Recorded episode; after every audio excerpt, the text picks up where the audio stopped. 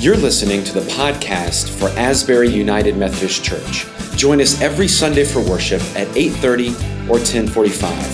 Find out more at asburybosier.org. Good morning. As the children are moving to their space, I'm, I'm um, inclined to just uh, just make a small mention. You know, when, whenever you talk to uh, Matt, and I, I, think probably maybe all of you have, and and you make the well, or you take the opportunity to to just discuss with him maybe what the topic of your sermon will be, or a book, or a scripture. You're always going to get to leave his office with a book, and it's always a good one. And the conversations are always good, Matt. I really they are, and very formative. And so I got this great uh, commentary on Mark from Matt. It's called the Story of God. Bible commentary by Timothy Gombis, and it compelled me to think, well, after reading it, and it was a huge distraction to me writing my sermon. And finally on Friday said, I got to put this down so I can actually maybe write something for today. And so Mark is a it's a different book, and we're coming out of the out of the book of Mark today from 724 through 37. But uh, Mark is a different uh, kind of book than Matthew, Luke, and John. Mark is a dramatic gospel. It, it's filled with fast paced action, moving from uh, this episode to that incident before you really have time to digest it and really think about what just happened. Mark's writing are said to kind of move at breakneck speed. And you know, but we really we should read it at a snail's pace when reading it, lest we miss the lesson or the intentionality. Many say, including including Timothy, he says that Mark's writings are intentional in jarring its readers. Maybe that is the purpose to get your attention. And so in Mark's gospel, Jesus is often this he's confrontational. He speaks to various characters in a shocking, rude, and mystifying way. Mark tells the stories in a certain way, and he does this, I believe, to shape our imaginations, uh, the imagination of his audience and the readers, and to do this, to effect transformation among them. So I like to look back very quickly before I move into the scripture for today, just so you can know kind of where we are in this narrative to understand the significance of the placement of these particular verses we're going to talk about today, why we would even be talking, what was he setting us up for. And so, this encounter that we're going to read today comes just after Jesus had reoriented the Pharisees' conception of who is inside the kingdom and who is outside the kingdom. These are verses 1 through 23 in, in uh, the seventh uh, book of Mark. And so he made this point that it's irrelevant whether one measures up to a social group's culturally constructed standard of holiness. What matters is a person's holistic orientation towards God, their perspective, seeing, hearing, understanding, and responding to God. In other words, rather than assessing the dressed up external appearance that meets the evaluation of others, God evaluates people based on who they truly are. He evaluates them in their heart. So, Jesus' conversation today that we'll read with the Syrophoenician woman, and then as he heals the deaf mute man, relate directly to the point in emphatic fashion as we move into verses 24 through 37. So you can read along with me, Mark 7, 24 through 37. It'll be, it's in your Bibles and it will be on the screen. It says, From there he set out and went away to a region of Tyre. He entered a house that, uh, and didn't want really anyone to know he was there. Yet he could not escape notice. But a woman whose little daughter had an unclean spirit immediately heard about him, and she came and bowed at his feet. And now the woman was a Gentile of Syrophoenician origin. She begged him to cast the demon out of her daughter, and he said to her, Let the children be fed first, for it's not fair to take the children's food and throw it to the dogs. But she answered him, Sir, even the dogs under the table eat the children's crumbs. And then he said to her, For saying that, you may go. The demon had returned to the region of Tyre, from the region of Tyre, and went by way of Sidon towards the Sea of Galilee in the region of Decapolis. They brought him a deaf man who had an impediment in his speech, and they begged him to lay his hands on him. And he took him aside in private, away from the crowd, and put his fingers in his ears and spat and touched his tongue. And then looking up to heaven, he sighed and said, Ephphatha, that is, be opened. And immediately his ears were opened, his tongue was released, and he spoke plainly. And then Jesus ordered them to tell no one. But the more he ordered them, the more zealously they proclaimed it. They were astounded beyond measure, saying, He has done everything well. He even makes the deaf to hear and the mute to speak. Now, this is the word of God for the people of God. Thanks be to God. So, these are challenging scriptures, at least from a preaching standpoint. One of the things that Matt says is, why don't a hard scripture? Let's encourage you to preach on, Susan. Let's just do that. And so I was like, I know. And I tried. I, I, tried very hard to look at this is a lectionary scripture. You know, there's a great calendar that we have, a, a, a three year calendar that will take you all the way through the Bible. And this just happens to be the lectionary verse for today. And I really want to do like a proverb or a psalm. I, I didn't really want to, but I kept getting led back to it. So we're a little bit disturbed as we kind of read through these verses at the response to the woman's plea for help. And then after the deaf man is healed, Jesus is like, now, now, don't tell anyone. Apparently, he said that to them over and over again. There's lots of details and moments in this short account to supply several sermons.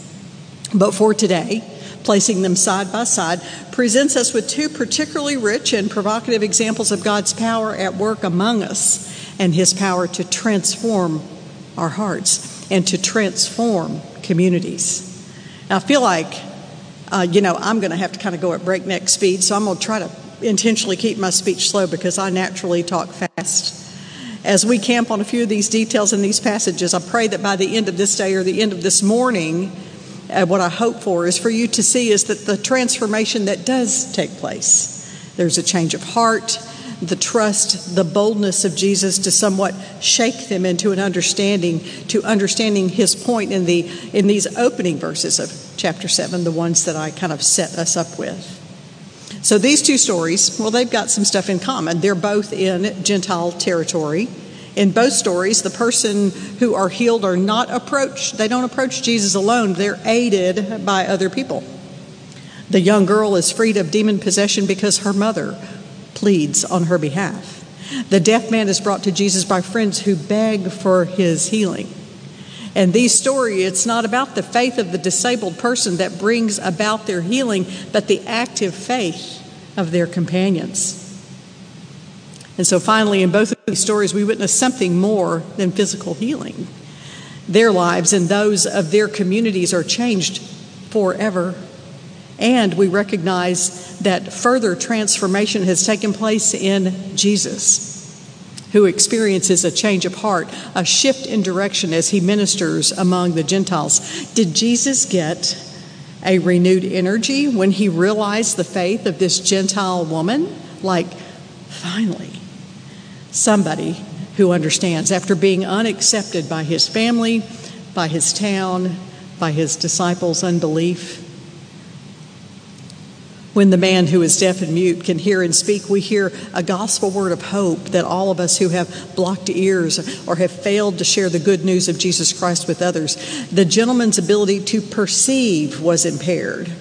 You know, the parable of the sower and the seed kind of starts off in Mark 4, and it it fairly well overshadows all of these scriptures through from Mark 4 to Mark 8. Jesus warned them in these all of the stories of these scriptures that there would be those who see but do not perceive and those who hear but do not understand. So it's hard not to park our brains on the unusualness of this passage. Why is Jesus in Tyre, of all places, so distant from rural Galilee in terms of mileage as well as culture? Why is he apparently alone and seeking to elude everyone's notice? How did this woman learn about him and find him? And last, and certainly not least, why did he respond to the woman in a way that he did? And with what appears to be just a coarse word, and why did he tell the deaf and mute friends to not tell anyone? Why was he so insistent about that? So he entered the house, and he didn't want anyone to know that he was there. Why didn't he want anybody else to know? Well, let me just stack a few things up that happened just prior to this. Maybe it's because his cousin John had recently been murdered.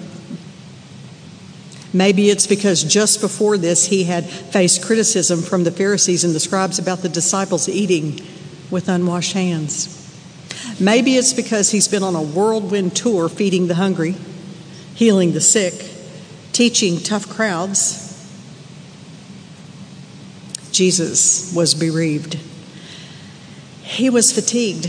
He was besieged. And no wonder he didn't want anyone to know he was there, but he could not escape notice. And she came and she bowed at his feet, stretched out her hands, and asked, You know, what if she had had not had faith enough that Jesus could help her to even ask him? But she did. And I wonder where the faith came from. You know, it's she'd never met him, she'd only heard of him. And I guess really at the end of the day, it doesn't really matter. She just needed a little bit of faith, and that faith that's just that wonderful gift from God. We don't have to earn faith, it's said. Uh, John Wesley, you know that guy, that founder of Methodism, you might have heard of him. In one of his sermons called Works, he told his listeners faith is not a mere agreement to the truth of the Bible, the articles of our creeds, or all that is contained in the Old and the New Testament. But it is, over and above, faith is a sure trust in the mercy of God through Christ Jesus, and it is a confidence in a pardoning God. And so she begged him to cast the demon out of her daughter. She had a crumb of confidence, and that was enough to make her persist. And even when it seemed like he was disrespecting her, well, you know, Jesus, Jesus, as you know, he was a Jew. He was a rabbi and he was a man. And she was a three strikes against you and you're out kind of person. A Gentile, a woman, an unaccompanied woman, and a woman with a daughter who had a demon. You know, in Jesus' day, her daughter's debilitating illness or seizures, uh, which the text calls demon possession, would be viewed uh, by some as a punishment for sin in those days. And he called her a dog, uh, using this term of disrespect commonly used by Jews to refer to Gentiles as unclean. In her desperation, she comes back at him with a wise retort that reveals that she is certainly not a dog. Rather, she is a lioness. Sir, she said, even the dogs under the table eat the children's crumbs. Was he disrespecting her? Or was he using that rabbinic method of matching wits to teach those standing around that his message was for the Gentiles as well as the Jews? We have no clue to his affect. You know, what was the expression on his face? How, what was his posture? We don't have any clue about this, but three things do come to mind. He went to Tyre, where he knew that there would be Gentiles. It was primarily Gentile territory. If he's dissing her, he contradicts his usual pattern of saving his rudeness for those in religious and political power and treating with tenderness those supplicants, those that come to him with needs. And so, right before this, he teaches that it is what comes out of the mouth that defiles. So, would he just turn right around and say these words to this woman with a straight face? Mm. Some questions will always remain in the shadow of this picture and then others catch light, maybe like her determined face. So strong was her desire for her daughter's healing that she dared to match wits with Jesus. Sir, she said, even the dogs under the table eat the children's crumbs. And then he said to her, For saying that, you may go, and the demon has left your child. For saying that. Hmm. Does her faith in Jesus' healing power take Jesus by surprise? Her faith is greater than that of his own people, including the members of his hometown, among whom he could not perform deeds of power because of their unbelief. So we certainly take notice of the shocking nature of Jesus' words, but we certainly need to explore the shocking nature of the woman's response. She accepted, did you hear it? She accepted his priority of ministering first to the people of Israel Yet she is not satisfied with this. Her faith calls for a larger vision of God's mission to the Gentiles. Jesus immediately recognizes the God given wisdom of her words, changes his mind, and commends her outspokenness. And if you read this account in Matthew, Matthew, it says, where she is commended for her faith, not her outspokenness. And so, in light of her words, Jesus does not simply have second thoughts, his vision and vocation seem radically reoriented. We do not sense the diminishment of Jesus' power through this exchange, but an expansion of it as he blesses her heart's desire and heals her daughter. However unsettling this exchange may be, this, its resolution really reveals that God is not unchanging and unresponsive. He's compassionate, He's merciful. And in the second episode, the next episode, where he heals the deaf and mute man, we're disturbed by his command uh, to keep silent about what he's just done. Hmm, I wonder why. You know, there's so much that can be said regarding even just this moment. All that spitting and, you know, touching, all that. Secret keeping and all that that he did. You know, perhaps he ordered them not to speak. Maybe he ordered them not to speak because Jesus was concerned about their speaking prematurely without knowing the fullness of his suffering, death, and resurrection to come. See, in, in Mark's gospel, you know, Jesus is the focus in Mark's gospel. But if we isolate Jesus from his mission, we tragically misunderstand him. Jesus is God's appointed agent of kingdom rule, the one through whom God's kingdom comes into being. He is the king who rules on God's behalf, and the events that lead up to Jesus' crucifixion constitute his procession to coronation, if you will, his death on the cross. And so perhaps Jesus understood, even really at that moment, that words are sometimes just unnecessary. And whatever the case, suddenly this man is able to hear and communicate with those around him. Not only is he physically healed, he is restored to his community, just as the woman and her daughter are. So, just backing up just a little bit, immediately after leaving Tyre and healing the woman's daughter, Jesus goes kind of a new way. He cures a man who can't hear, he can and that who can barely speak. He feeds 4,000 those events occur apparently in Decapolis. It's a region, again, chiefly populated by Gentiles. And although Mark doesn't call attention to the ethnic identity of these people, it seems Jesus takes the Syrophoenician mother's wisdom to heart. The timeline has been accelerated. Gentiles receive blessings too. Even now, I would dare say that the woman's persistence benefits more than just one little girl. Her persistence persuades and encouraged and enlightened Jesus to do a new thing in his ministry, you know, what seems like maybe even with a renewed energy. I've heard it said and read through one of my commentaries that desperate resolve equals faith.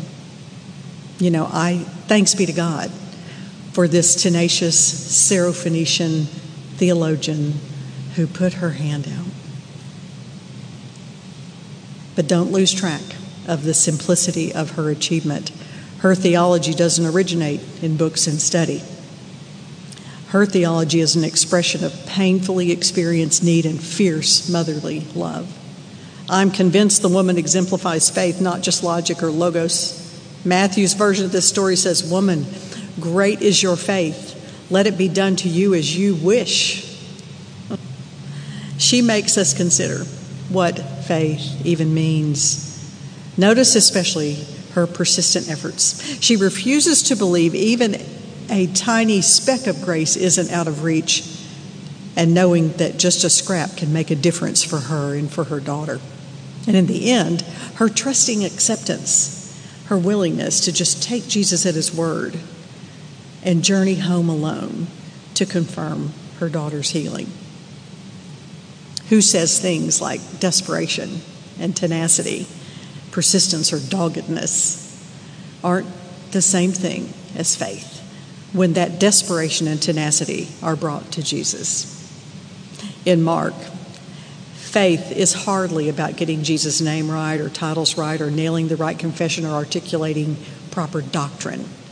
It's about clinging to Jesus and expecting Him to heal and to restore and to save. It's about demanding that he do what he said he came to do.